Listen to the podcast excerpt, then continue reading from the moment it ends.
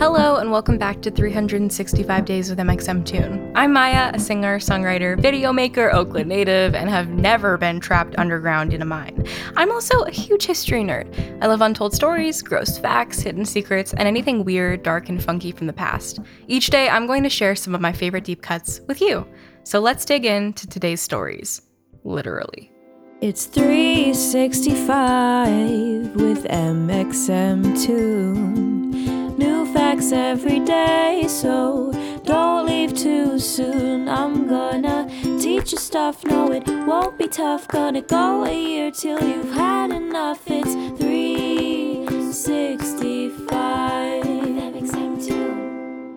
Today, in 2010, the world breathed a collective sigh of relief as 33 men were rescued after being trapped in a mine in Copiapó, Chile. They'd been below the surface of the earth for 69 days longer than any human has ever survived underground. Let's go back to how the miners got trapped in the first place. On October 5th, the main ramp into the San Jose mine where the men were working collapsed. The 33 miners were trapped 2,300 feet underground. And in the beginning, there was no way for them to communicate with people above ground. It's hard to conceptualize what 2,300 feet underground is, but let's try. 2,300 feet is a little less than half a mile. If you've run a mile recently, no shame if you haven't, running in a mask is tough, and I definitely haven't done that. Think about the halfway point. Now, think about running that, but into the earth. Whether or not you can picture it, I'm sure you know that is very deep and very scary. On top of the depth, being that far underground is hot and humid, but more in a I'm suffocating way rather than a woohoo summer way. Miners are experienced at being underground, but no one is used to being trapped underground for days on end. The day after the miners became trapped, the Chilean government convened a team of 130 people to begin work on the rescue. Then things went from bad to worse. There was a cave in on the path that the rescuers were using to attempt to reach the miners. For the first two weeks, no one knew if the miners were dead or alive. The miners made first contact with the rescuers via a note they attached to a probe. When technology fails, you end up going back to the oldest methods. The note read, We are fine in the shelter, the 33 of us. The probe and the note came through a hole the size of a grapefruit. It was the only connection the miners had to the world outside. As it turned out, the probe wasn't just a much needed method of communication between the miners and rescuers. They were also able to ferry food and water down into the mine. Prior to this advancement, the miners had been rationing a small emergency food supply that was meant to last only two days. They stretched it out to last two weeks, with each man only eating two cookies and a spoonful of tuna every 24 hours. Over the course of the 69 days in the mine, the men lost an average of 18 pounds each. As summer gave way to fall, most of September was dedicated to the building of a rescue shaft. The drilling process was going well enough that officials declared that the men could be rescued within October versus later in the year as previously estimated. On the day of the rescue, the men were transported into a specially designed capsule called the Phoenix, one at a time, through the 2,000 feet of rock. The tunnel was created by boring a shaft and then casing it in metal to prevent further collapse or rockfalls. As the men were released into the open air one by one, the rescue was touted around the world as miraculous, and one billion people watched it on live TV. Church bells chimed throughout the city as the world looked on. One miner, Franklin Lobos, a former soccer player, was thrown a soccer ball when he got out of the mine. He juggled it back and forth and then said, That was the toughest match of my life. For several days after, he and the miners wore dark glasses because their eyes were so unused to the natural light. While they were trapped, the men developed a small scale political system to make decisions and aid in the process of trying to escape, voting on all choices that affected their potential rescue. The men basically created a miniature society. They set aside areas for games to keep them distracted during the long stretches of uncertainty, had prayer hours, designated chores, and made schedules to uphold a sense of normalcy. In videos that the miners sent to officials to show that they were still alive and in need of rescue, they actually appeared to be keeping in good spirits and relatively good health, considering the circumstances.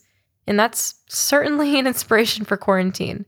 If these miners can smile while literally being trapped underground, we can definitely find things to be happy about while trapped in our own homes. The foreman of the group once said, It's been a bit of a long shift, in reference to the days spent underground. His sardonic attitude shows how humor is more than just a distraction.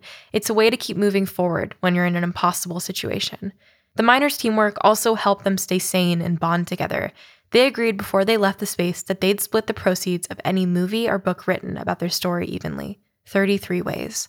The eventual book is called Deep Down Dark, and the movie is called The 33. While the miners were trapped, experts from NASA and the Chilean Navy worked together to begin to assess the psychological toll that the isolation might have had on them. Sound familiar? We're definitely in a different type of isolation now, but I think we could all learn a few lessons from the trapped miners about how to stay positive during isolation. I said this in the beginning, but it bears repeating. The miners lived underground for longer than any human in recorded history. Oh my god, I'm gonna go take a look at the sun now. Unfortunately, the miners' happy years post rescue didn't last forever. Jose Ojeda, who inscribed the first message that let the rescuers know the miners were alive, now suffers from diabetes and has nightmares about his weeks underground. Though the miners did receive money after the incident, much of it has run out as their long term health care has proved prohibitively expensive. Mario Sepulveda managed to make good out of the ordeal. He's still a motivational speaker and was played by Antonio Banderas in the 33. And now for today's music fact, we have another special guest. Sizzy Rocket is an alt pop artist, and she is here to talk about her latest album, Anarchy, and a new music video. Take it away! October 13th is a really special day in my life. Um, on this day last year, we checked into the downtown loft where we ended up making my new record, Anarchy. There's actually a song on there called Spill My Guts. It's my favorite. Um, it was up and running within an hour of checking into the loft. And coincidentally, today the video drops. Um, so there's a lot of magic in the air. Go check out the video, and I hope you love it as much as I do.